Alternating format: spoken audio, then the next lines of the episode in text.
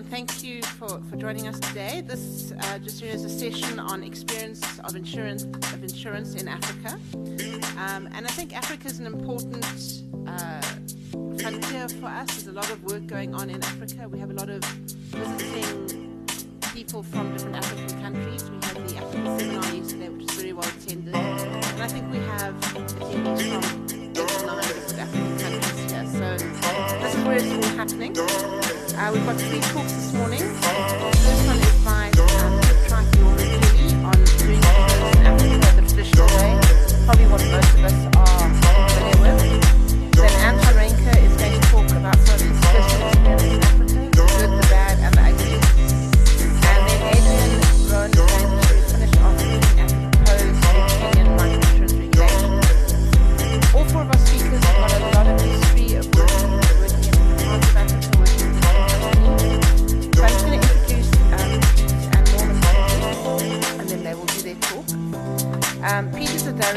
Deloitte, and a statutory actuary for a number of companies across the continent. He also provides audit support to Deloitte's offices in many of those countries, um, and has assisted regulators in developing new legislation. So now we know who to blame when we don't like it. Um, he's also been involved in a number of due diligence exercises on insurers throughout Africa. And before joining Deloitte, he was evaluation actuary at Metropolitan Life, is the evaluation of a number of the African countries. Uh,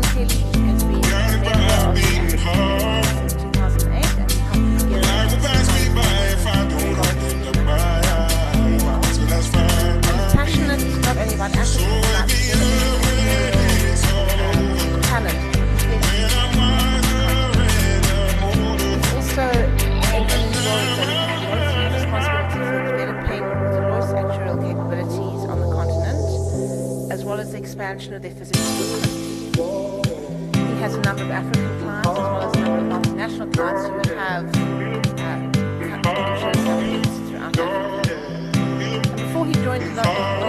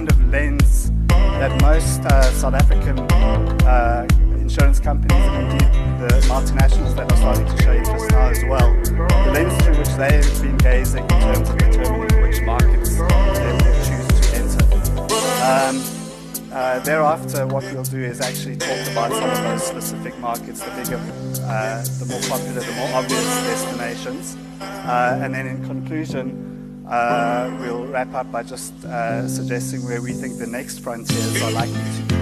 Um, and, and, and some of our thoughts and experiences around the little that we've done on those frontiers. So I think one of the first considerations that uh, most companies have when they start looking at entering into Africa um,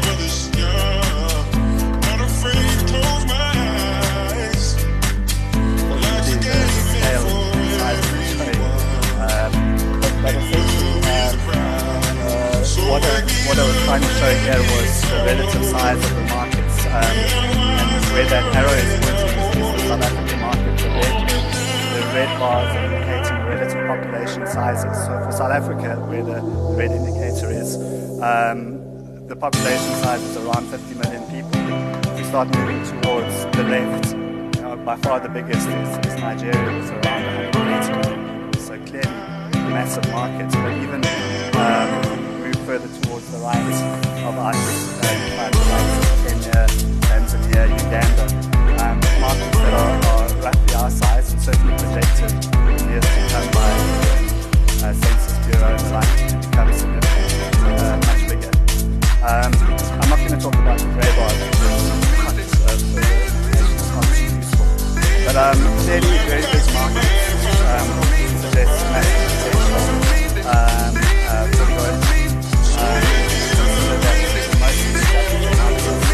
Um,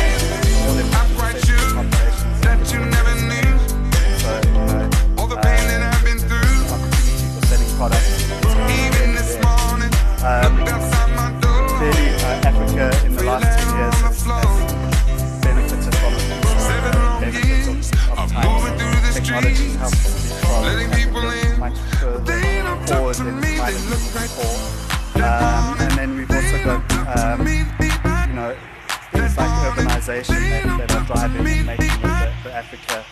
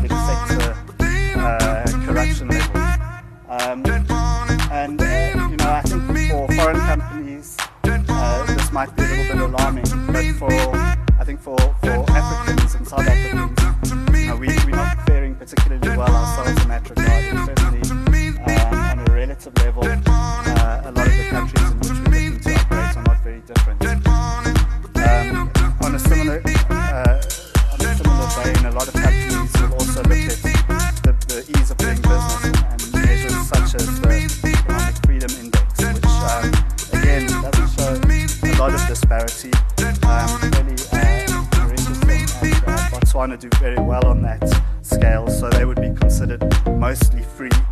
Uh, South Africa then is probably next best as, as moderately free, and the rest are you know just one level down.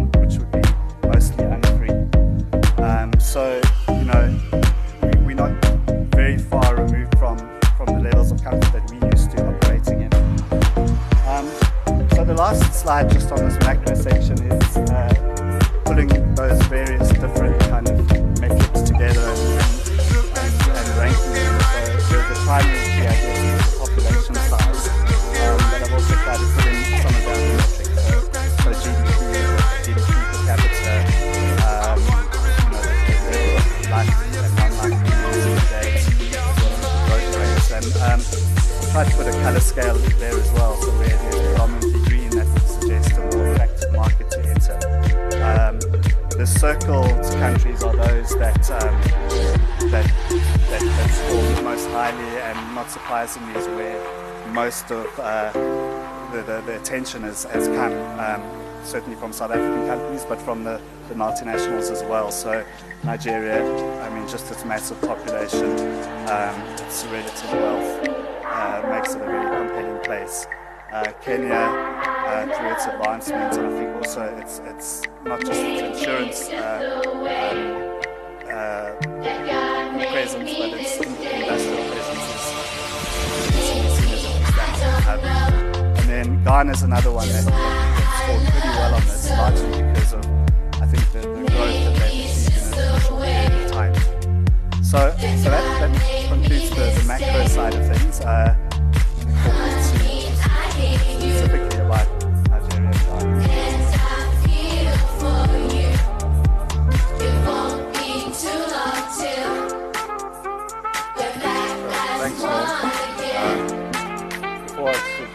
up, I was a bit sort of concerned that it was a TED talk and I had to start walk around the road the stage uh, with no script notes. So,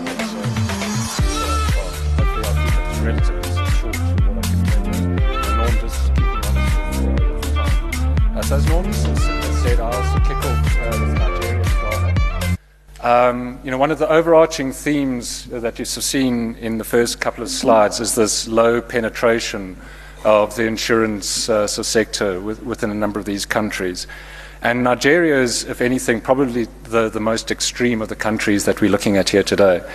Um, at roughly 0.1% penetration of the life uh, industry and only marginally better at 0.5% uh, on the non-life uh, industry and roughly, you know, only 15 dedicated life companies um, with, uh, as of said, a population of 180 million and an insured population running in only to hundreds of thousands. It's clear there's massive opportunity, uh, which is why a number of uh, companies, you know, from outside of Nigeria as well as even you know, sort of internally, uh, are, are looking at it as an opportunity to to get in at a relatively early stage and hopefully uh, move up with that rising tide as um, penetration increases closer towards global averages. Um, whilst with that opportunity, though, obviously comes a number of challenges, and lack of scale is probably the, the, the biggest one.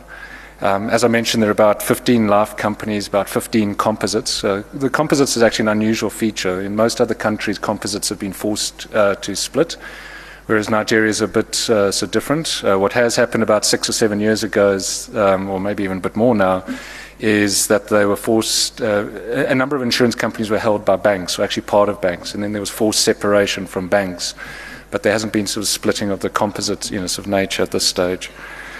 Um, but as I was saying, the, the, the scale of these companies, are, other than the, the top one or two companies, most of the companies have a few thousand or a few tens of thousands of individual policy holders at most. So you can imagine that the challenges of covering your expense and overhead base are, are, are quite significant, and particularly post the separation, whereas in the past a number of uh, expenses and overheads were probably covered by the bank parent.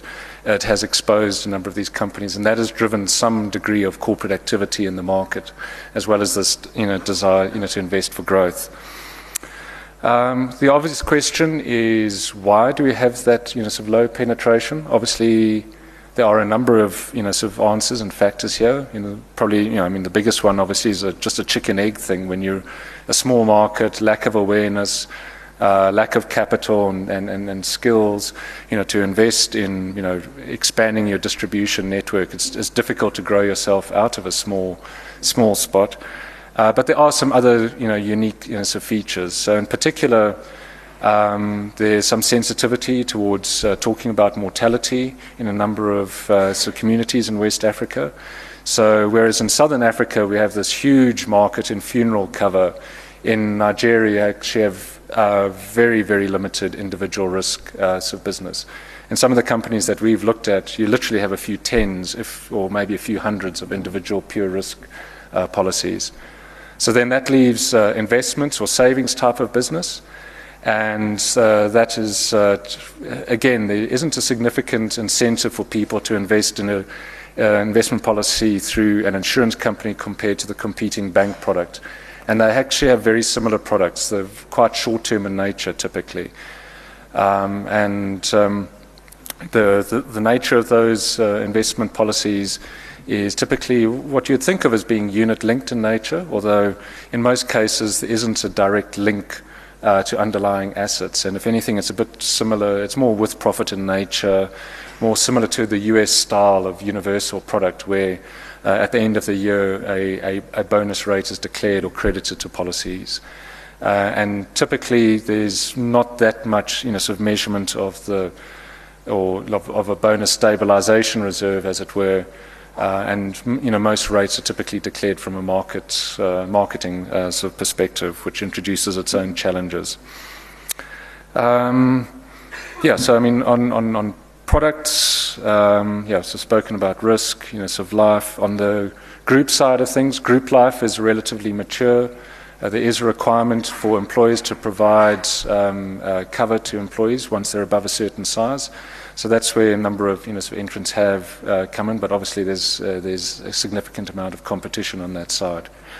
Uh, credit life, we've also seen some growth there. Again, partly with some of the bank history, and then also as you know, new uh, companies have sort of come in, uh, there's been an awareness of uh, a, a, partnering approach and making use of distribution um, you know, sort of networks of banks to, to, to get some degree of scale. So we've seen some growth there. And then one, one other sort of point, also sort of talking to the size of the market, is this issue around uh, licenses. And you know, whereas one might expect with a relatively you know, sort of small market, you know, for the regulator to encourage uh, new companies to start up, there's actually a very explicit um, you know, sort of requirement for new entrants rather to actually acquire rather than apply. And a number of companies have tried to apply, taken a number of years, and then ultimately, you know, sort of moved to the acquisition phase. And um, that obviously has had a number of impacts. The price, you know, acquisition, given the limited supply, pushed up price. And if anything, I think has gotten in the way of resolving some of the issues. And that's a number of uh, acquisitions that you know we've worked on have fallen through you know just because of unrealistic expectations uh, around prices, and so some of these sort of issues of actually getting external expertise uh, or uh, in investments have probably actually been delayed uh, as a result of that. Um, I mean, well, perhaps you know sort of why is that you know sort of reluctance? I mean, partly. Um, well, I mean, it's hypothetical, but uh, I suspect one hypothesis is, you know, to rather sort of get that investment of skills and expertise and capital, and you know, to, to help existing companies uh, build out, as opposed to setting up competitors, um, you know, who might sort of uh, almost induce the failure of existing companies and the consequent publicity uh, around that is, is possibly one factor. Okay, um, regulatory wise, um, there has been some talk of you know some reform uh, applying International Association of uh, um, Insurance Solvers Supervisors (IAIS) uh, principles, but at the at this point we still just have a flat uh, two billion naira capital requirement, which equates to roughly 150 million rand. Um, I'm convinced if you were to actually do a risk-based capital metric, uh, the capital requirements would be significantly less for most of the companies given their existing scale. Uh, but we'll need to sort of move on from that. Um, you know, one other particular sort of feature that we have found with some of the exercises is just the um, ability to determine latent liabilities. Um, sort of data, sort of management of some of these uh, you know, savings uh, products is, is, is challenging. Um, but that said, the premium, the price premium that is sort of paid, um, you know, to NAV or embedded value is such that you know sometimes these data issues become less uh, relevant in the larger sort of scheme of things. Okay, I'm, I'm, conscious that I've spent a lot of time on Nigeria, so for Ghana, um, I'll just sort of focus on some of the key sort of differences. Uh, the, the, one obvious one is whilst penetration is still low at 0.5%, it is still you know sort of 5% high, uh, you know five times as high as that of Nigeria's. You know even though they're almost of neighbours, uh, you know very close by. Um, you know and, and, and part of that I think has been um, you, know, you, know, some of the investment from outside of companies, both from South African uh, firms a number of years ago, and then more recently from some other multinationals. And we've seen with some of the companies that we've worked with, um, you know, whereas you know, at one point they might have had 50 or 100 agents within a year. um, you know, sort of rolling out 500, 600s of agents, and that's sort of driven some of that growth. So I think on one of Norm's earlier slides, they're at about second or third highest uh, sort of growth rate, um, you know, within the market. And then with that growth and maturity, we definitely see a wider range of sort of products. Uh, you know, risk is much more sort of prevalent um, as well as the savings. In terms of regulation, um, there is a, a, a risk-based framework which has uh, been developed by the regulator, which we think is imminent, although it's been imminent for a while. And um, yeah, uh, you know, also with that sort of growth that we've sort of seen in, in recent years, the market activity is also there's been a lot of uh, external interest in terms of act, uh, acquisitions, which has also sort of driven up prices significantly. Um, okay, Norm, I hope I've left you a bit of time.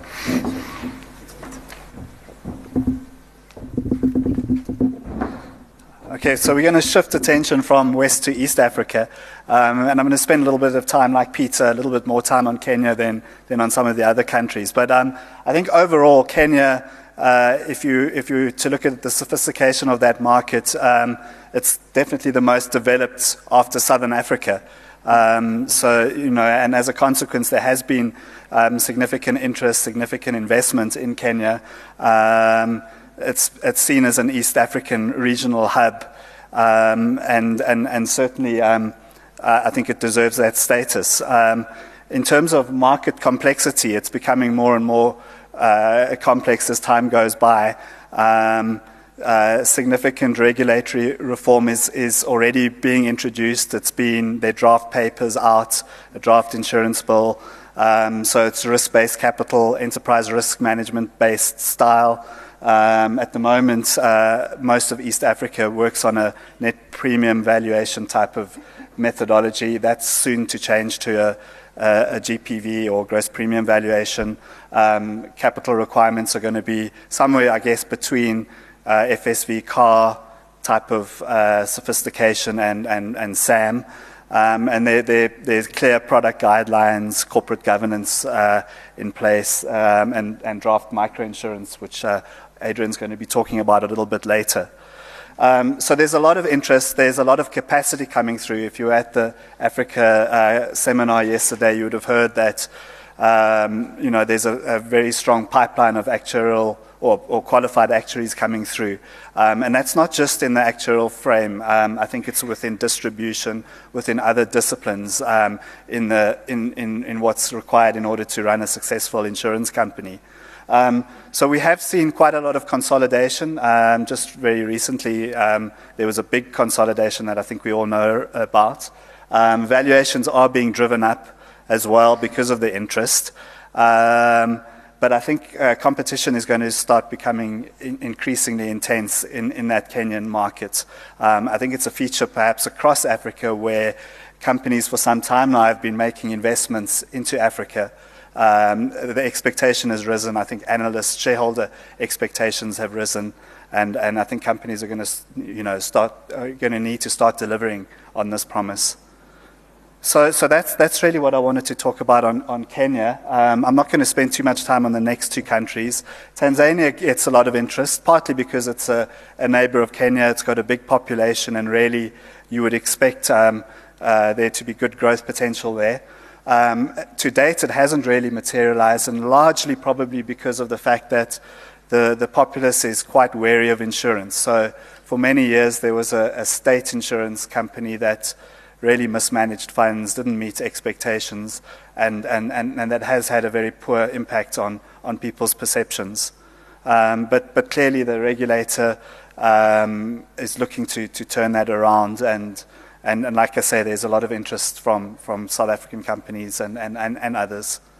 Um, Zambia, um, probably a little bit uh, similar to, to, to, to Tanzania, a lot of potential, um, low levels of, of penetration, and, and obviously significant uh, opportunity for growth. I think at the moment the commodity downturn is probably hurting there a little bit. Um, but uh, they too, they're looking to improve their, their complexity, their sophistication within the market. Some regulatory reform is starting to happen. Um, for example, uh, and even currently, um, companies submitting their annual returns are needing to to uh, present a kind of car-based uh, solvency uh, calculation.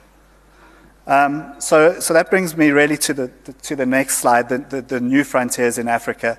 Um, like I said, I think I think there, there are probably two elements that that South African companies will be looking at in the, in the, in the near term. The one will be to consolidate the investments that they have made and to start realizing the value and the potential on those. But uh, um, we certainly have had approaches from, from, from, countries, from companies as well looking to go into other parts of Africa. So the, the Francophone, Northern Africa, um, clearly the Portuguese Africa. Um, one of the things that we have found in, in, in those engagements is that the language barrier is very significant. So whilst you, when you're talking to investors, shareholders and the like, um, you know, it sounds very good, but when you actually get it in, on the ground, it becomes very difficult. And I, I know an example of a very seasoned um, uh, uh, actual executive who, who, who moved to Mozambique, and within a week he realized that he wasn't going to be able to do the job. Um, so, so there are those kinds of challenges, but, but clearly, you know, if you're looking at Africa, you, you can't be selective, and, and, and um, there's no doubt that South African firms, other multinationals, will be looking at those other markets that hitherto have been left un, un, un, unexploited from, from a South African point of view. Clearly, um, there we don't have the kind of advantages that we might have in Africa. Uh, so the language is the biggest one. Um, and so what we will find is that we are going to be competing with, with the multinationals, with the really big cash reserves, and, and we would expect those valuations to be quite high. So, Nicky, I think that concludes what we wanted to say. Thank you.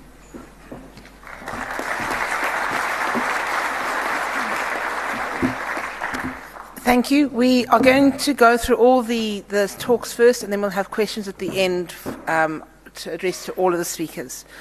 So the next presentation is by Anton Reinke. Sorry. Anton currently leads the team of actuaries of, in the insurance consulting division Alexander Forbes. They consult to 70 life and general insurers across 10 countries. Prior to Alexander Forbes, Anton worked at RMB, where he serves as actuary to a number of their insurance licenses. And he's also acted as a speaker in South Africa, Botswana, Nigeria, and Ghana. Uh, and he's going to take us now through some of his personal experiences. Anton? So I'm not an actuary, I'm an explorer. And instead of a kayak or a compass, I use my knowledge, experience, and actuarial science to explore the insurance market in Africa. So over the past couple of years, I've traveled the length and breadth of Africa, and these are some of the things I've learned. Africa can be a scary place. So a year ago, we are invited to a meeting with the Nigerian government in Abuja. Very thrilled. This is a meeting that we've been wanting for quite a while. There's one problem though. There have been a number of bombings on the outskirts of, of Abuja. There are further threats made. And so Abuja is high alert. After much deliberation, we finally decide that we will go with armed security and we will get in and out as quickly as possible. So there we are, off to Abuja, land at the airport, expecting a couple of armed guards, our security detail, with a couple of revolvers. Instead, we are met with two bakkies loaded with heavily armed guards and two big black Land Cruisers. Something like that.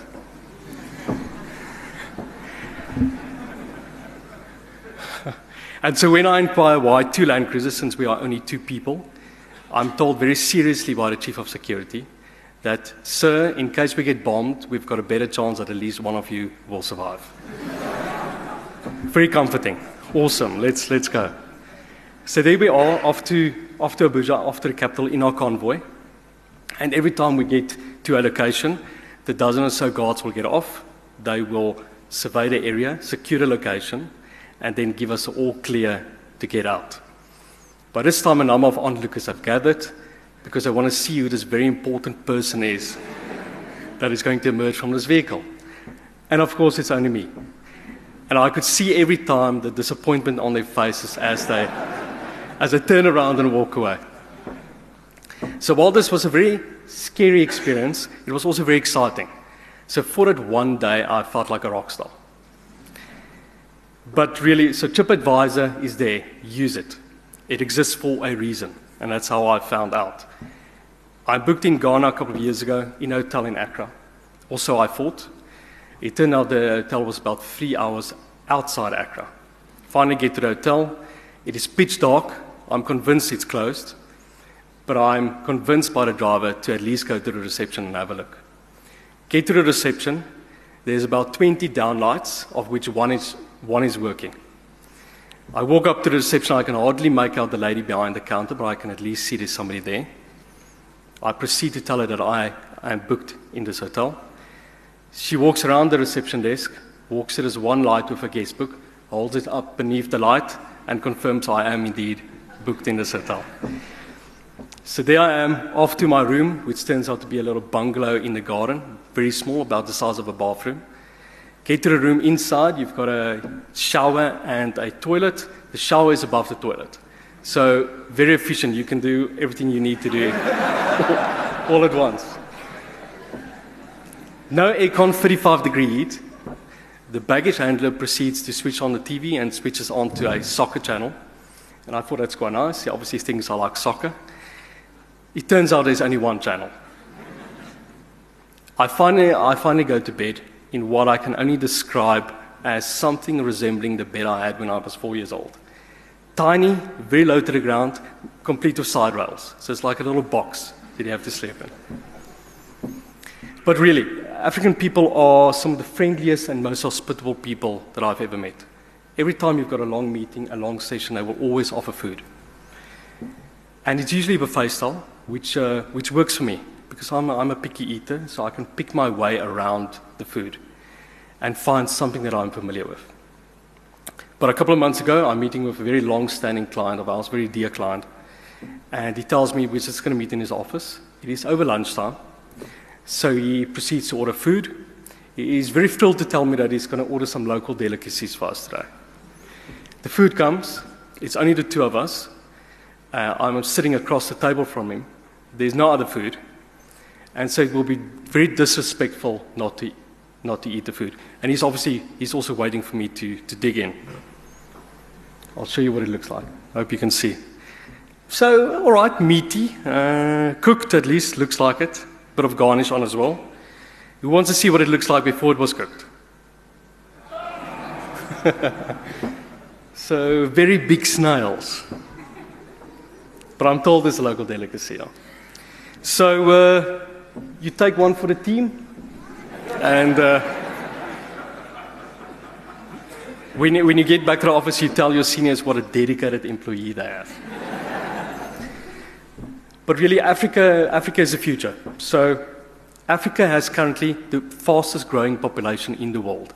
And McKinsey projects that by 2040, the working population in Africa will surpass that of China. Furthermore, Africa has the youngest population in the world. More than 50% of the people in Africa is below the age of 20. That is simply staggering numbers. So the global economy looks towards China to fuel consumption and demand. And here we sit on the doorstep of an economic powerhouse. There's even numbers today that already stack up. Nigeria has a working population of 90 million people compared to the 35 million in South Africa. Ethiopia's got a working population of 51 million people. Even as technology is spreading, in Nigeria alone, we have 41 million internet users. So, I'm passionate about Africa. I'm also passionate about insurance. And why is that? It's not a very exciting topic, right? But to answer this, we need to go back to January 2010. An earthquake struck Haiti, measuring 7.0. It causes massive devastation. We're talking about 280,000 buildings destroyed. Half of the schools in the country are destroyed. Death toll of between 100,000 and 300,000 people. Haiti was already a poor country, but this recovery from this earthquake proves to be insurmountable. Six months after the earthquake, only 2% of the rubble had been removed. And the capital is largely unsurpassable. Six weeks after Haiti earthquake, we've got another earthquake. This time, the fifth largest earthquake ever recorded. Off the Chile coast, it measures 8.8, and again causes massive devastation. In Chile, there are 500,000 buildings destroyed. And I'll show you some of the pictures. 500,000 buildings destroyed. The earthquake is 500 times more powerful than the earthquake that took place in Haiti. But the recovery process in Chile is much faster and much more efficient. Why is that? Clearly, there are many factors at play, but I'm going to focus on one insurance. Insurance is widespread in Chile. In fact, the premium spent per capita is the highest in Latin America. So we've got an economic loss in Haiti of 8 billion to 14 billion dollars. We have an economic loss in Chile of 15 to 30 billion dollars, so roughly double. But in Chile, we've got an insured loss of 8 billion dollars, of which 90% is reinsured to the international market amongst roughly 90 insurers and reinsurers. So here we have Chile, just had this massive earthquake, devastating natural disaster. They've got a guaranteed $7.2 billion dollars coming in from international markets. Insurance also forces another thing. Insurance forces engineers, building contractors, and the construction industry to comply with strict regulations. As a result, in Chile, the earthquake that was 500 times more powerful than the earthquake in Haiti, in Chile, we've only got a death toll of 1,000 people. The death toll in Haiti, 100,000 to 300,000 people. So, what is the insured loss in Haiti? Remember, 8 billion to 14 billion dollars economic loss. The insured loss, only 100 million dollars. And as a result, today, we still have, five years after the earthquake, we still have 85,000 people living in tents. So, insurance is a fantastic and very powerful mechanism to redistribute wealth. So, back to Africa. In Africa, we have some of the most unequal societies in the world. Insurance can play a pivotal role in uplifting and securing those communities, whether it is through livestock and crop insurance or whether it is simply insuring the dwellings against flood and fire. In fact, the Geneva Association has found that insurance premium growth is one of the leading indicators for economic growth. Furthermore, that insurance stabilizes economies, increases saving rates, and increases available working capital. All these things we need for Africa. But we, we have a problem, and we saw it now with uh, Peter and Norm's presentation. The insurance penetration in Africa is very, very low. We're talking about 1.4%. So, how do we increase this? Clearly, there are many players that we need, but I'm going to focus on one the guys in this room, guys and girls in this room. Actuaries. Let's look at the numbers. South Africa, we know we have a lot of actuaries, we've got a lot of insurance companies. Let's look at Africa, the flip side. We've got very, very few actuaries, many, many insurance companies, more than South Africa. We don't even have, that's a proportion of, of the black uh, circles are actuaries, the red circles are insurance companies. We don't even have an actuary per, per company in Africa. So a massive, massive gap. There's one attribute that all my clients share across Africa. It is a hunger for improvement and knowledge. So we see many clients, many general insurance clients, that quote motor vehicles on a flat rate, all motor vehicles. We see life companies writing life policies without mortality tables. For us, that is inconceivable. For them, it is common practice. Why? Because they do not have the actual skills internally. So, actuaries can have a tremendous effect on the insurance market in Africa, as well as banking, health, retirement, and many, many more. So, to conclude, when I mention Africa, I people generally see this, and certainly my friends and family see this. They see devastation, death, and chaos. I see this prosperity, improvement, and innovation. So I appeal today to your sense of adventure and your desire to to do good to help us grow the insurance market in Africa to help Africa grow. Thank you.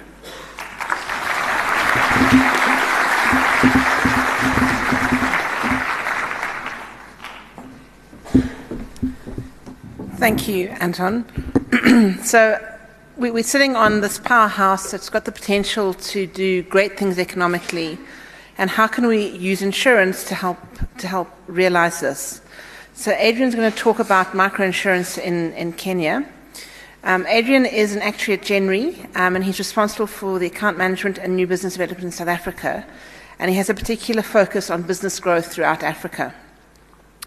Before he started working at Gen Re, Adrian spent 10 months in Nairobi working at the Kenyan Insurance Regulatory Authority, the IRA, not the ones with the bombs, um, and on, on a World Bank sponsored project. And while he was there, he was responsible for drafting microinsurance and index based insurance policy papers, and those will form the basis um, for redrafting the Kenyan insurance regulations. So he's got some really hands on experience interactions with insurers across Africa, and he's going to share his unique insights into the changes and regulations that might be coming. Thank you. Thank you, Nicky. I think this is somebody's. Okay, hmm, where's the. And select. Yes,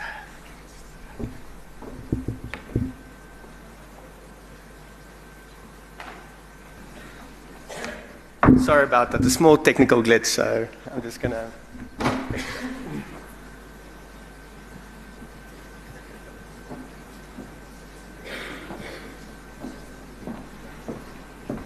I think while we. Rob's going to get up and dance for us. while, we, while we wait, perhaps we can take some questions. Um, I think there are roving microphones, so does anybody have any so far? Okay, at the left hand side there.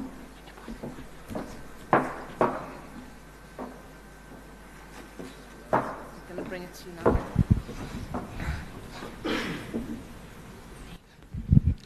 Hi there, Peter Carswell from Milliman. Uh, question which I wanted to ask those of you who've been doing the work in Africa to share your experiences on the quality of the actuarial work and the actuarial reports that you've been seeing, especially when you're coming in with buy-side support for M&A work. Thanks, Peter. Um, yeah, I mean, it's, it's challenging um, from a couple of different perspectives. In a number of the countries, there's very limited regulation um, or you know, sort of direction as to how the actuary is meant to sort of report or you know, sort of calculate sort of liabilities. Uh, so certainly we see quite a wide range, you know, sort of, of, of approaches. Um, you know, so I mean, Nigeria, for example, is almost completely no direction. Uh, I think within the Act they sort of prescribe like a 10% IBNR or something. Um, so um, I, I, do see a range of things, and um, you know, re- relatively sort of limited high-level uh, reports. The also sort of talking to the capacity. There are very few, you know, sort of valuators, um, and I do have some, you know, sort of concerns about the, you know, the ability to actually sort of service you know, the, the number of companies uh, that they do uh, provide reports for. Um, but yeah, I mean that said, it's you know within yeah quite quite uncertain guidelines that they have to produce things. I don't know if anyone else.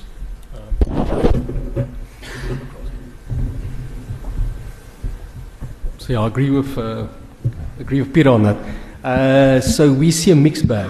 So certainly some of the other reports that we see are, I would, I would say, not up to standard. So what we try to do from our side, we try to follow one standard across all countries, at least where there's not uh, definite guidance. So we tried to bring in that best practice, tried to bring in, bring in the kind of reports that you will see in South Africa and build it up from there with caveats. Obviously, some stuff you won't include, but um, it's, it's getting there. It's moving in the right direction now. But it's not a lot of guidance now.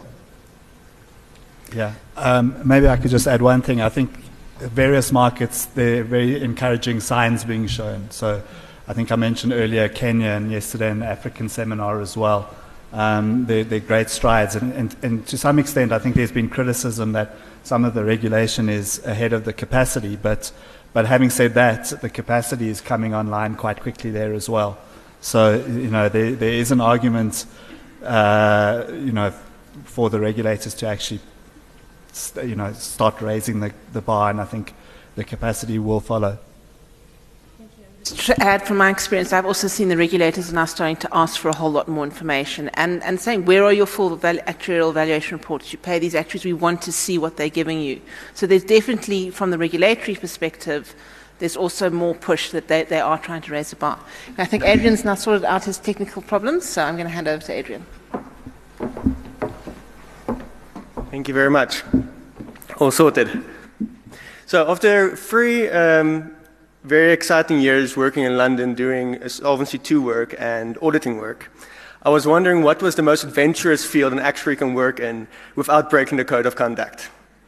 So after hearing about the developing um, industry of microinsurance and being advised by a colleague that the best place to get a job in the industry is to go to the International Microinsurance Conference, I jetted off to Indonesia where the 2013 conference was held, armed with only my qualification certificate. So there I met represent, uh, representatives of the World Bank and the International Labour Organization. And they are, spon- well, at that time still, uh, they were sponsoring the redesign of the Kenyan Insurance Act and regulations.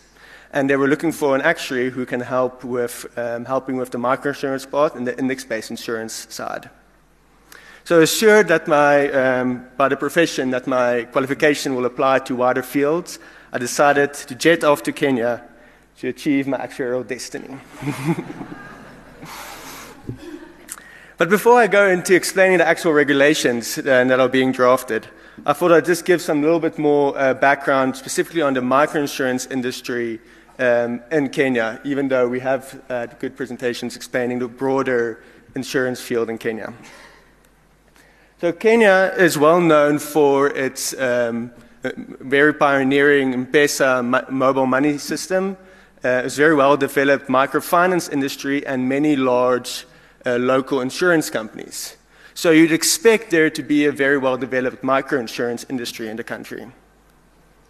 However, the opposite is unfortunately true. So, based on the results of the latest landscape study of microinsurance in Africa in 2014, the microinsurance penetration rate in Kenya was only 6% versus 64% in South Africa.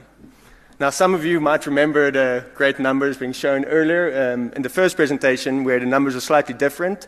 Those numbers were premiums versus GDP, and versus this being number of people insured versus the entire population. So obviously, microinsurance got very small premiums, so the total number of people population uh, covered is slightly higher in both cases, but still very low. So, um, what are the reasons for this? There are plenty that you can think of, but I'm just going to mention a few of them. The first is that the products, the premiums are simply too high, the microinsurance uh, premiums. Um, and with claims ratios around 20% and expense ratios of 60%, it simply doesn't offer any value of money for the policyholders. So that's why they're not buying it. Secondly, if anybody's been in Kenya and tried to make a claim um, on an insurance policy, my old housemate tried to make a claim on his motorbike, and after six months he gave up on the process. Um, you'd understand for people living in rural areas, claiming takes simply too long, and if a microinsurance policy pays out too late, the person has already sold his assets and it doesn't add any value. The next thing is that even though they have this great M-Pesa mobile money system, technically they're not allowed to use mobile for application and claims payment. So that technology is not being utilized as much as possible. And then there's great difficulty in actually reaching the low income population. Um, if you think in Kenya, there is around 100,000 uh, M-Pesa agents. So everywhere you go, you can uh, charge your mobile phone and pay people money um, over your mobile phone. But there's only 5,000, roughly 5,000 agents who have a certificate of proficiency in order to be an insurance agent and sell agents, uh, sell insurance. So you can obviously think that there's no way they'll reach all 45 million people in Kenya. So all of this combines means that the insurers only focus on the high-end market and the regulators create an environment uh, where it is very difficult to sell microinsurance products. So, just explained the problems of microinsurance, but on the other side, Kenya um, has a very well developed, or relatively very well developed, uh, micro agricultural insurance sector, um, with over 200,000 people being covered by index based crop insurance and um, livestock insurance. So, the, um, I've spent, I haven't spent time explaining what microinsurance is because I assumed everybody here knows what it is, but I will quickly take some time to explain how index based insurance works. So, for index based insurance, you start off with measuring the rainfall at the single weather station um, in the country. So, in the middle of the area. So, for example, it rains 500 millimeters at the weather station. Now, based on past experience and your fancy actual models that you build, you can then predict that you'd expect it to have rained 200 milliliters in some areas, 400 milliliters in others, and 1,000 in other areas. I would have wanted to use the laser, but I cannot laser both sides at the same time, so hopefully it explains uh, itself. Um, so, based on the measured rainfall, we assume this fall. Then, based on the assumed rainfall, you can then calculate the expected loss in all on the three different areas and then make a payout accordingly.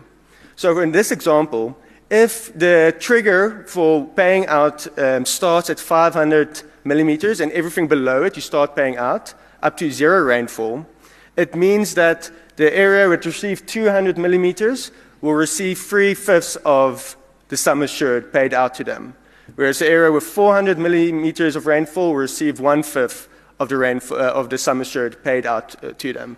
And the area with lots of rainfall will receive no payout. Um, and that is irrespective of the actual rainfall that fell in those areas. It's only based on what the index predicted.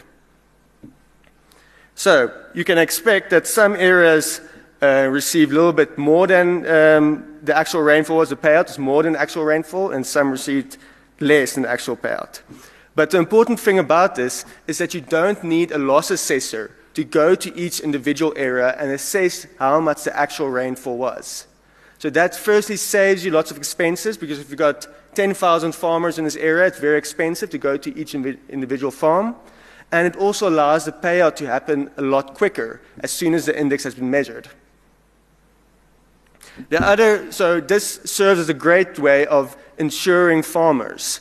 And it serves as the same purpose as credit life does in the microfinance industry. By ensuring that the farmer will be able to pay back his agricultural loan, banks are more willing to loan money to the farmers and then they can um, plant more expensive or better crops. The I've just explained the weather index uh, here, but there's many other ways this can be uh, applied. So you can look at uh, satellite images to determine if it rained or not, and you can apply it, say, to a hurricane. If you measure the wind speeds, you can have hurricane payouts or not.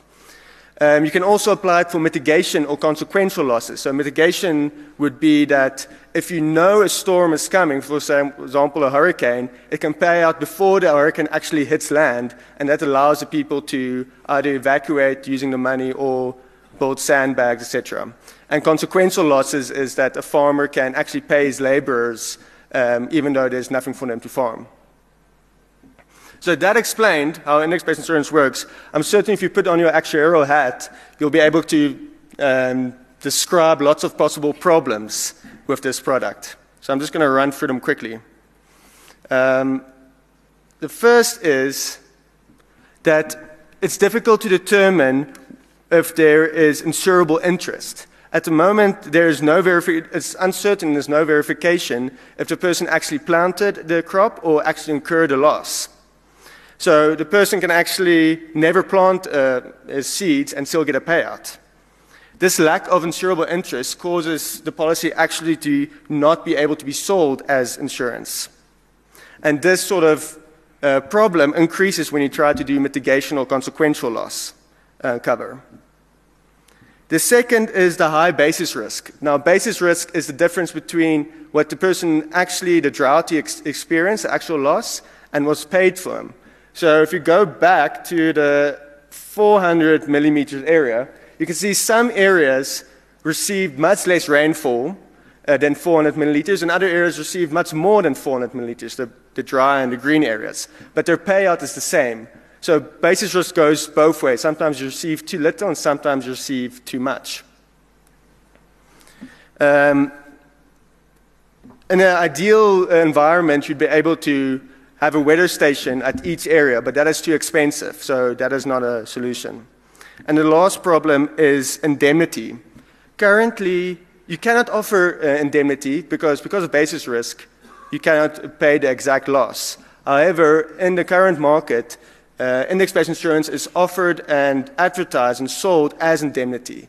And that has resulted in insurers having to afterwards make additional payments beyond what the index says to protect their reputation. Um, but this is something we want to avoid if we want to formalize the industry. So, technically, as it stands, index-based insurance is illegal in Kenya. But unlike with microinsurance, which also has regulatory problems, the regulator has given regulatory exemption to allow pilot projects, index-based projects, to be launched to sell index-based insurance to small-scale farmers with the hope to develop the market. It is now time for the regulations to actually catch up. So having explained all the problems, I will now go through the regulations which hope to address each of the things I've mentioned. So, with the draft microinsurance regulations, First most important point is there's now a definition on what a microinsurance product is. And it's um, the, um, defined as fixed sum assurance. So you cannot offer indemnity. There's also a maximum 12 months contractual term that's renewable every 12 months automatically. So you can reprice every 12 months, but the policyholder can also walk away every 12 months. And the payment frequency doesn't have to be annual, it can now be daily or weekly, etc. The waiting periods, there's allowance for, to include waiting periods, and some exclusions, basic exclusions, are allowed. And the premiums can be updated, what they call file and use. Currently, you have to submit the premiums and get approval before changing it. Now you can do it automatically and just tell the regulator why you changed it. The next is the creation of a microinsurance company specific license, separate from a life or general insurance license and they are only allowed to sell improved microinsurance products, so products that meet the first definition. They've got much less capital requirements. Um, they don't need a, a, fully qualified actuary, and they can bundle micro, uh, general insurance and life type microinsurance products. So the hope is they can firstly allow traditional insurance to be formalized, and then there will be more insurance companies to address the specific needs of the people. Important to note that conventional insurance companies can still sell microinsurance. Uh, it's just the other way around. A microinsurance cannot sell conventional products. Then allowance is made for a microinsurance agent that does not need a certificate of proficiency. So the hope is they can then piggyback on the 100,000 M-Pesa agents that are out there. Um, also, you can now do sales electronically, so you can do your application and claims process via a mobile phone. And then the last thing is um, unfortunately, for all the qualified actuaries here, now you only have to be at an associate level in order to act as a microinsurance actuary or the, uh, the certificate of actuarial an, uh, analyst that the British uh, Institute has brought out. Next, I'll discuss the regulations, the key regulations on index based insurance. The first is that you define insurable interest at the outset of the policy, at the inception of the policy, and not when the loss actually occurs. So, therefore, a farmer must be able to prove that he planted, but he doesn't need to prove that he actually incurred a loss. Um, therefore, the only requirement is that the policyholder needs to be able to prove that the occurrence of the risk will have an adverse impact on them. So this allows for a slightly wider application of index-based insurance. For example, a farmer um, can get uh, insurance, but also a farm worker can get drought insurance. Because if there's a drought, the farmer won't be able to pay for the farm worker, and then he will have no income. So now, even though the farm worker doesn't own the land on which the drought occurs, he can still buy index based insurance to protect his own income during the farming season. The next is around basis risk, and the first is there's no explicitly stated requirement around managing basis risk. So that sounds very strange, but the reason is that otherwise it becomes too constricting towards the model. No fallback payment is needed. The fallback payment is the example when the loss is actually more than the payout um, measured by the index. They are not legally obliged to make that payment. And um, they are allowed to make under and overpayments, as long as they pay what the index said they should pay. But in the actuarial report, when the product is designed, the actuary must say how they've gone about tr- trying to minimize basis risk. Um, the regulator can withhold or cancel um, the policy um, if it shows that basis risk was too much, if it was measured later on. And the insurer must have a backup system in place. So, for example, if you have one weather station in the area and that weather station happened to be struck by lightning and couldn't measure the rainfall, then it's not an excuse for not paying out to the farmers. You must have a backup system approved of how you will determine the rainfall in that area. And the next one is you're only allowed to sell fixed sum insured cover, um, so not indemnity index-based insurance, um, with uh, a maximum sum assured having to be spec- specified at the start. Um, yes, the last thing, you're not allowed to advertise it as indemnity, so the message must be very clear towards the users. So you don't require any loss assessment. And the last thing is automatic payout is needed. Because the farmer itself doesn't know what the index said, the insurance company will pay out automatically and approach the farmer with the payout. And the regulator will then follow up to make certain they actually paid what the index said they should pay. And the data must be verified by a third party. So the insurance company cannot say, oh, it, it rained everywhere according to us. It must be a third party validating that. So, with all that explained, what do we hope to achieve? Hopefully, um, increased regulation and regulatory certainty will make certain that the chief risk officer and the head of legal doesn't prohibit any of the insurers entering these markets and selling microinsurance. We also hope that reduced regulatory requirements and greater design freedom will encourage actuaries in the market to think creatively about how we can sell microinsurance efficiently and give value for money for the users. Methods has been put in place to reduce overheads and transaction costs, to allow small, smaller premiums and higher claims ratios. And also, we hope it will result in improved clients' experience via better application processes, better claims processes, and faster interaction with the agents and the company. So, the draft regulations has been written and it has been reviewed by the insurance industry and is now up um, at the Kenyan parliament to approve it. So you never know with politicians how long it will take or what they will change, but um, as much as possible, it, it is finished. It is now, however, so the situation, the, oh, oh back. Um, it is now up to the insurance companies here. Uh, the insurance companies, the regulations has been set and the environment has been created where we hope microinsurance and index-based insurance can flourish. It is now up to the actuaries in these uh, countries, and most of them are sitting here today, to embrace microinsurance and discover that the fortune truly is at the bottom of the pyramid. Thank you very much.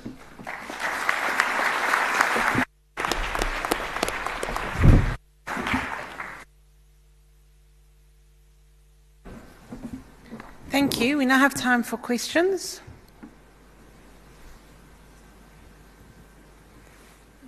Thank you to all the presenters for a very informative presentation. I have a question, which, pardon my ignorance. Why do we refer to it as Africa when South Africa is in Africa?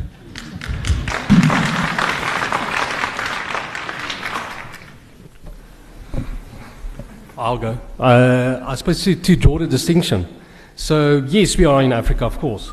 But I think uh, The problem is many South Africans think that we are separate. We're not. We're part of Africa, right? But we're sitting here on a lot of skills, a lot of knowledge.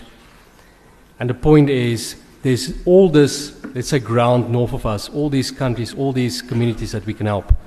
If we just actually just step across the border, it's just there. It's not Europe, it's not Far East, it's not this, this foreign country. And uh, certainly when people ask me what, what Africa is like, I always tell them it's pretty normal. For me, it's normal compared to South Africa. It's not Europe, it's not Far East, it's not this weird and wonderful world, it's, it's pretty normal. But um, yeah, so I suppose to just draw a distinction that we need to explore and we need to spread and spread the knowledge. If I can just say, uh, Yeah, I mean, it's a really good question. I just think it's actually unacceptable that we. Uh, I guess it's just like almost a human nature, almost to think of people different or, or separate or distinguished. But yeah, uh, I just think it's a really bad practice that we should all get out of. Um, actually, I mean, it's yeah, it's sort of funny. We actually. No, no, no, I'm not going to pass on that sort of story because it's, uh, it's you'll attribute it to somebody. Okay, cheers.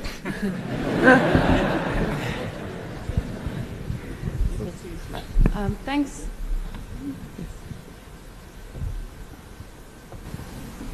Um, thanks, Adrian. Um, I really enjoyed your presentation. I just had a quick question around the agents who are now not going to be required to have any formal um, process of verification or education and, and um, kind of upskilling as such. Do you see that as a problem in terms of mis-selling? Uh, I don't know if we need to be making sure that they're selling the right product to the right people. And especially with now the premiums being collected on a monthly basis, would we then see very high lapses or of kind of a fall off rate?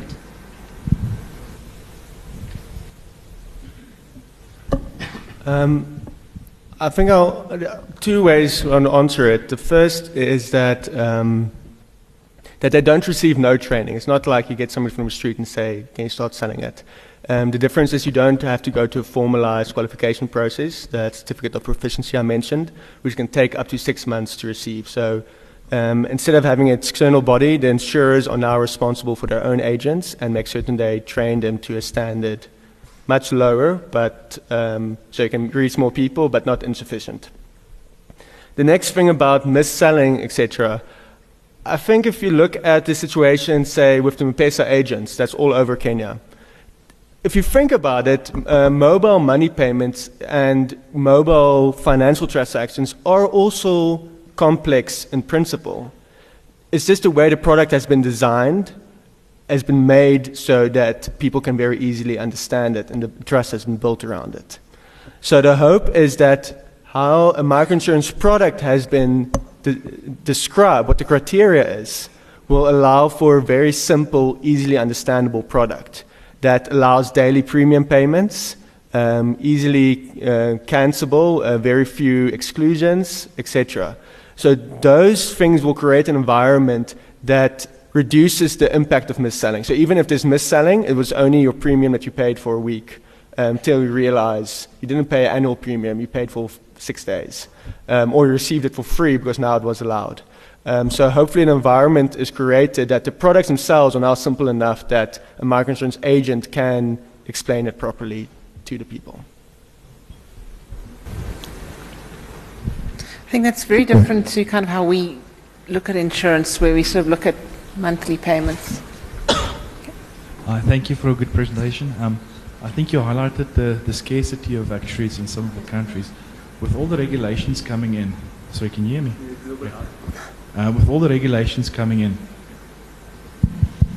um, in South Africa, we've got um, Solvency II came to South Africa. We spent a lot of time and effort, a lot of actually spent effort to convert and adapt it to the South African environment. I find this often not the case with African countries that regulations come in from overseas on a theoretical um, approach, but, but it's not tuned for the environment. And part of the problem probably is the scarcity of resources to do that.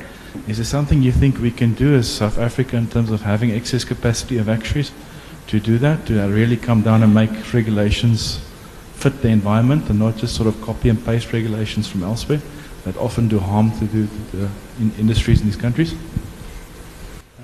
I think the others will all be able to add something to that question. Um, just my own opinion after the Africa session yesterday, I think it was very well explained by Moses from the Kenyan Society about them being aware that they're trying to walk before they can crawl. Um, I think the, the, the actuaries on the ground there are aware of the, the risks and the implications of that. Um, and it's good to see where the actuaries are engaging with the regulators to try and find a middle ground.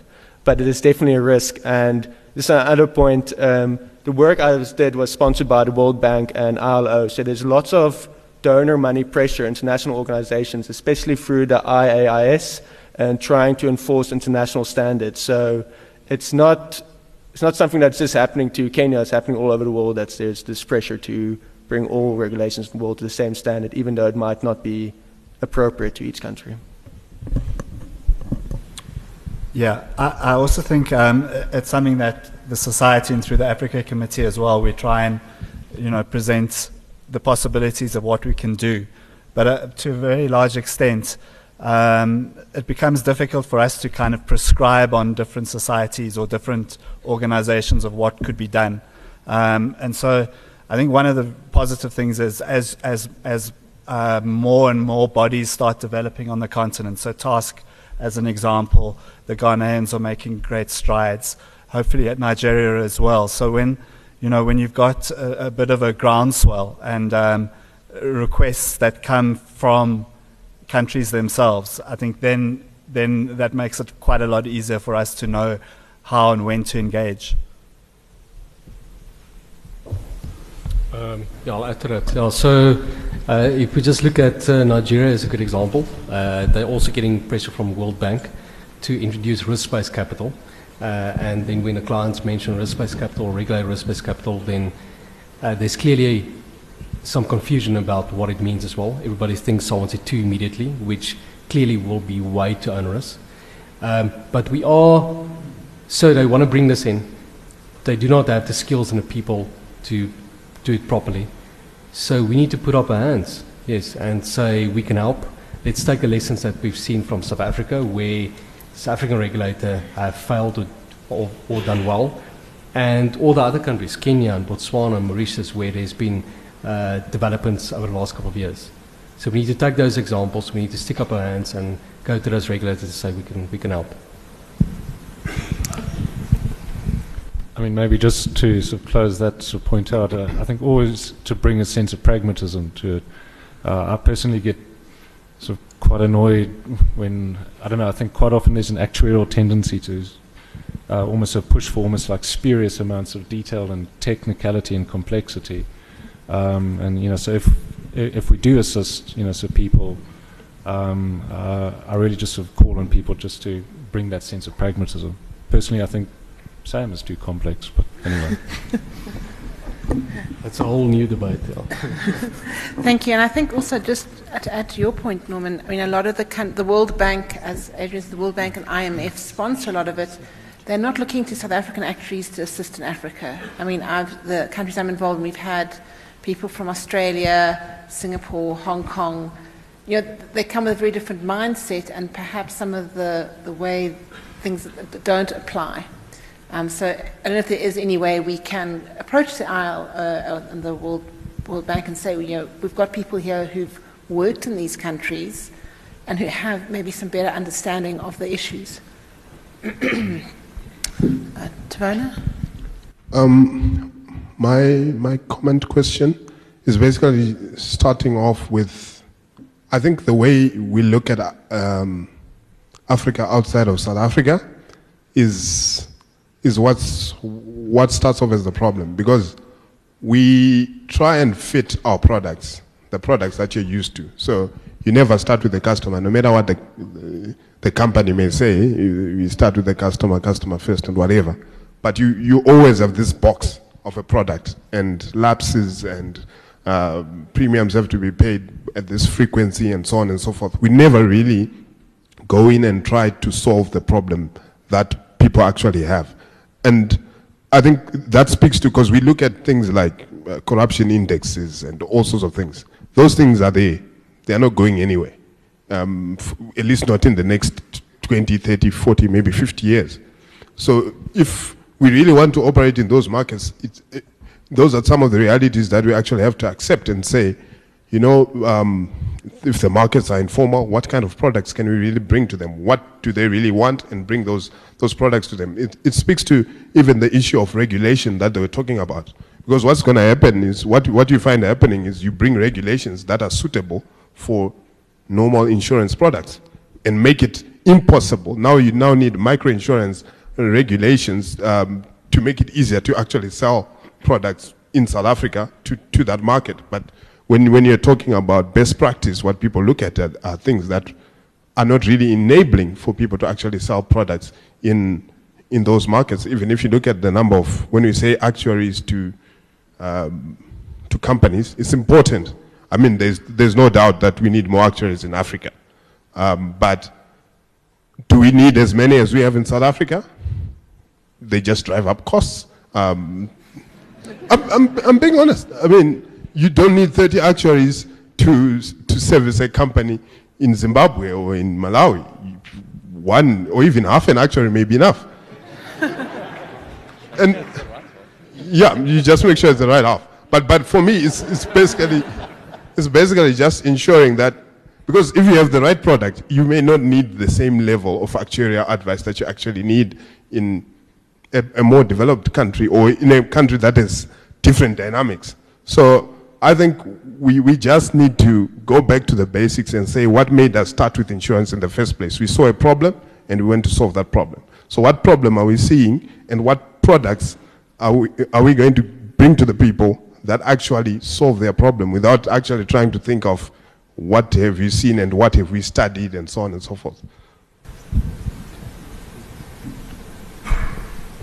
Yeah. Um, so, so I think uh, there's a there's a dichotomy within Africa in terms of different markets or different needs that need to be served. So, and I, I think that was represented a little bit in, in the way these presentations were set up. So, myself and Pete, we were talking about the established life assurers going into into new markets where they perceive uh, a growing middle class, a growing uh, type of market that, that we're used to serving. And, and, and, and they're quite specific that that's, that's the opportunity that, that they're serving. Um, Adrian, of course, was talking more around the, the microinsurance, so those, all those elements that you, you're talking to as well. So, so I think there's, there, there's a space for both. I mean, uh, I think certainly within the Africa Committee and, and, and increasingly across countries, uh, companies are, are, are, recognizing that there's no substitute for having people on the ground who understand the market, who understand how to interact with those that distribute the product, um, with the specifics of, of regulation and how, how the system works. Um, so, so I think I think all the points that you raise are very very valid, but I, I would also say that there, there's there's room. I mean, people, middle income people uh, have, a, have a protection need as well that, that's probably no, no different in Africa than it might be in Europe. Anyone else want to? Maybe add to that. So, I mean, you need uh, you hit the nail on the head. So you need to look at the needs, right? So similar to what we said on the regulations, you need to you can't just bring in something like SAM or Solvency 2 into some of these other countries you need to look at what the needs are. What's the needs of the regulator? What's the needs, needs of the industry? And then tailor those regulations to the country. Similarly, on the products, you need to look at what are the needs. Um, I think Peter mentioned or Norman mentioned in terms of the funeral insurance in Nigeria, it doesn't really sell because they believe it's a jinx. So you need to look at what the other needs of the of the population is, and then design your products around that. So certainly, yeah, you can't. You're not going to find everything on Google you're going to Google a bit, and then you need, need to get on a plane and go to that country and spend time on the ground and learn what will appeal to the people. Just one thing I would want to add is that I agree with everything that's said now, but there's definitely actuaries do add value. Um, I don't think we should shoot ourselves in the foot and say that even though it's in these countries and the products are different, we don't add value. I think one thing we do need is we need to actually spend time in the country and not try and design products from Cape Town for other countries. Um, I think there should be more willingness to actually live in those countries and stay in those countries. Uh, tempt just to have a fourth say. I think it actually gets back to Marjorie's point uh, as well. Well, it's always about balance. Yes, there's efficiencies about rolling out a standardized mass production in a box kind of solution that you just know you can do and, and replicate. So that's the drive to do what we know. But at the same time, this thing of actually appreciating that we're all, well, we're all different, but we're all the same, and actually be aware and sensitive to that and take your standardized solution um, along, but then sort of say, well, how does how do my blocks, whatever, sort of fit together into that particular market? And yeah, uh, I, think it's just it's good that you remind all of us about that sort of need to be open to that and sensitive to it. I've got two questions. First of all, related to your comments, Nicky, and to yours, Adrian. What is the perception in the rest of Africa of South African actuaries? Is there anything we need to do differently when dealing with the rest of Africa? And the second question is what is the extent of the use of technology in insurance solutions in West Africa?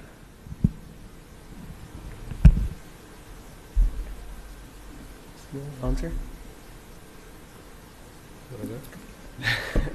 um, I think from what I've spoken to people, um, and I think there's a general, uh, uh, there's not just with actuaries, um, it is seen in general that sometimes Africans, maybe we are just from nature very direct and forward people, that we come over as very arrogant and um, bossy in how we describe things. So I think um, we should be aware that we do carry that reputation. It's not just in the actuarial field, I think it's in all business relationship with South Africans and um, the rest of South Africa, uh, African countries.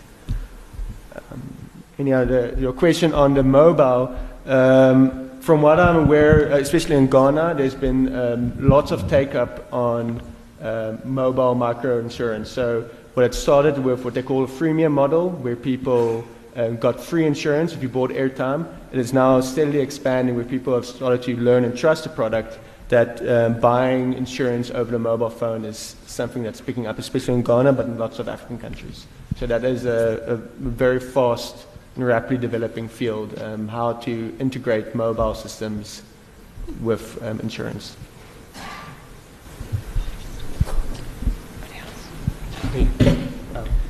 If you want to. Yeah, maybe just on, on that perception of South Africans. I mean, I think I think I think there is a perception when when when people first meet us that we might be arrogant or, or pushy or whatever. But I, you know, I think the nature of what we're trying to do, where we establish relationships, you know, start engaging properly, you know, I think that becomes very much uh, personality dependent, and, and, and I think that, in my experience, that get, gets broken down relatively quickly. Maybe just add a comment on the technology. So I mentioned uh, earlier there's about 41 million uh, internet users in, in Nigeria. Uh, and some things that we see coming through, there's a price comparison website that's now started. Uh, I don't know if it's up and running yet, but you can get a couple of quotes. And we see more and more insurance companies going the direct route as well. And direct as far as uh, going internet, and you can effectively buy insurance on the, on the internet, on the websites. It's not smooth, it's not as you would imagine buying insurance on the internet, but you can at least click and you can at least uh, get a quote. So it is moving rapidly. Uh, and that's a move from uh, a massive broker market, massive agent market, where some of the insurance companies would have 5,000 agents out there, uh, to realizing that direct is a more efficient way of distributing insurance and going to internet and going web-based. Adrian, I have 17 questions for you, but I'll restrict to two. what do we do as actuaries to delink the selling of crop insurance through the credit cycle? And secondly, what are the good pointers of developing a product that can reduce basis risk? Can you please repeat? Sorry about that. Question one What can we as actuaries do to reduce the delinking of crop insurance to credit? Because usually it is sold to farmers who are in need of credit, and it becomes a precondition to obtaining of a loan and thereby defeats the purpose of insurance. So what do we and other stakeholders can do about it? And secondly, the biggest risk in developing of a crop insurance product is basis risk, which you explained. What are good pointers to develop a product which reduces basis risk? Um, those are very valid questions. Um, uh, firstly, Hence, I'm not asking the remaining 15. Um, I think that it's a very important thing about the, the de-risk, decoupling about the direct and versus seed. So at the moment it works is that if you buy a bag of seeds, you get a number in it, and if you SMS that number um, and a coupon number, then you get automatic insurance. Um, the great thing about it is that the, the take-up picks up more, um, but the, the negative is that people aren't really aware that they have it all day. It, it's a default action. So if people aren't aware of the, uh, the product, they're not aware of the benefit afterwards.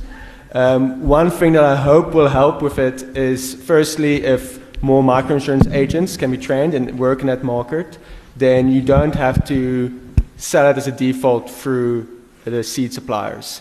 Then people can actually go to people and sell it directly. Um, I think another thing how it can benefit is if it's um, bundled with other products. So at the moment, the agricultural product protects a farmer against the risk um, of non-payment due to drought. But other reasons why you couldn't repay his loan is because he was sick. So he couldn't actually work his fields because he works manually. And therefore he couldn't farm and he couldn't pay back his loan. Um, or somebody in the family died and he had to spend time on that or there was one less labor to work, etc. So I think um, if you can bundle the product to give more comprehensive solutions and use agents, then it's one way to create a direct link with it. Um, the idea about formalizing the regulation is that you can have that sort of innovation now. The, the legal protection is there for insurance companies, for agents to go out and sell the product. Um, basis risk, the, there's various ways you can address it. The easiest way, but that's the, the complexity of it, is that you can have something that pays out, say, once in 20 years for very bad droughts. Then, in a, in very bad drought, everybody's affected. So everybody gets a payout. There's no variation of some people got rain and some people didn't, some got a payout more or less, etc. So if you make the payout frequency less, then you increase the basis risk and the payout, and you reduce the cost. Well, if you, yeah, the frequency is lower, uh, you also reduce the cost. Um, but the problem is, if there was for 10 years no drought, then the policyholder kept on paying premiums every year. He never got anything back, and he forgets and thinks this is useless. He stops paying, and next year only no hits, and you've got a problem. Um, so increasing the frequency um, as then the, the effect of you get payouts more often, but the cost increases and basis risk increases. So how to find that middle ground? Um, I think one way to do it is if you can cover more areas, bigger areas at one time, then the averaging effect will be better. So maybe if, um, yeah, that's, that's the only one that I can think of. I'm going to expand into that. Does that help? Think we've got time for one more question. Um, sorry, sorry, Arjun. It's just a comment around the basis risk. Um, so I think what might actually help there is uh, the basis risk you're talking about is on a kind of a, a large scale level. If you're still looking at the individual farmer, you'll still have that kind of fluctuation in terms of what the actual loss was compared to what they're being, what's being paid out. So I think from what I've seen up in some, some of the pilots being run in India, some of the innovation they were thinking around is you do make out payments based off an index, but you could also try and structure something where you partner with um, NGOs or field partners and um, try and facilitate maybe a payment at the end of a crop season, where, which could then be allocated to individual farmers within the community as decided by that partner. So that obviously t- requires a bit of a leap of faith, needs a lot more regulation. It's something that I don't think they've cracked yet, and we would need to obviously understand a little bit better. But it's working with the people on the field to try and see how you can reduce that basis risk using the community in some manner of some sort. But yeah, just a passing comment. Thanks. Thank you for that. There's one last question up front here.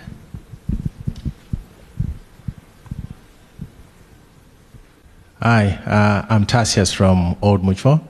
Uh, the first one is not a question, but is an observation. I was kind of surprised to see a panel of 100% white, considering we're talking about exploring opportunities in Africa.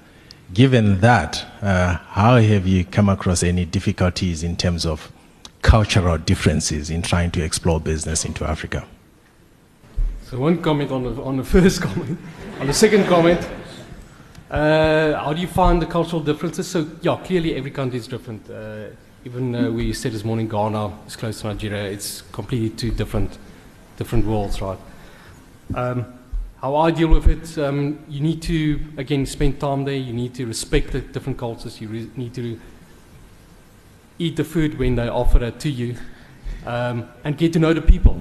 And you need to always tell people, and I tell my team as well, take it in your stride and appreciate it for what it is and enjoy the experience. And don't go with preconceived uh, perceptions. And uh, yeah, enjoy the experience, explore. And going to Africa, experience the different cultures, get to eat the different food.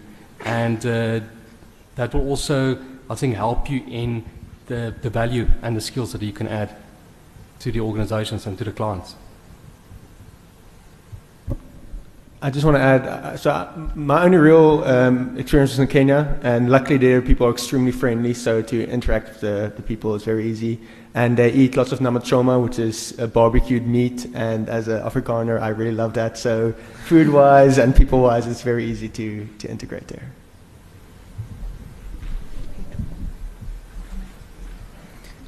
Okay, thank you very much.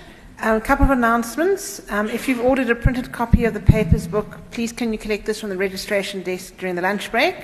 And we'll now break for lunch, which is served in Exhibition Hall 1, and the next session starts 125. We can just thank the speakers again before we go. Thank you.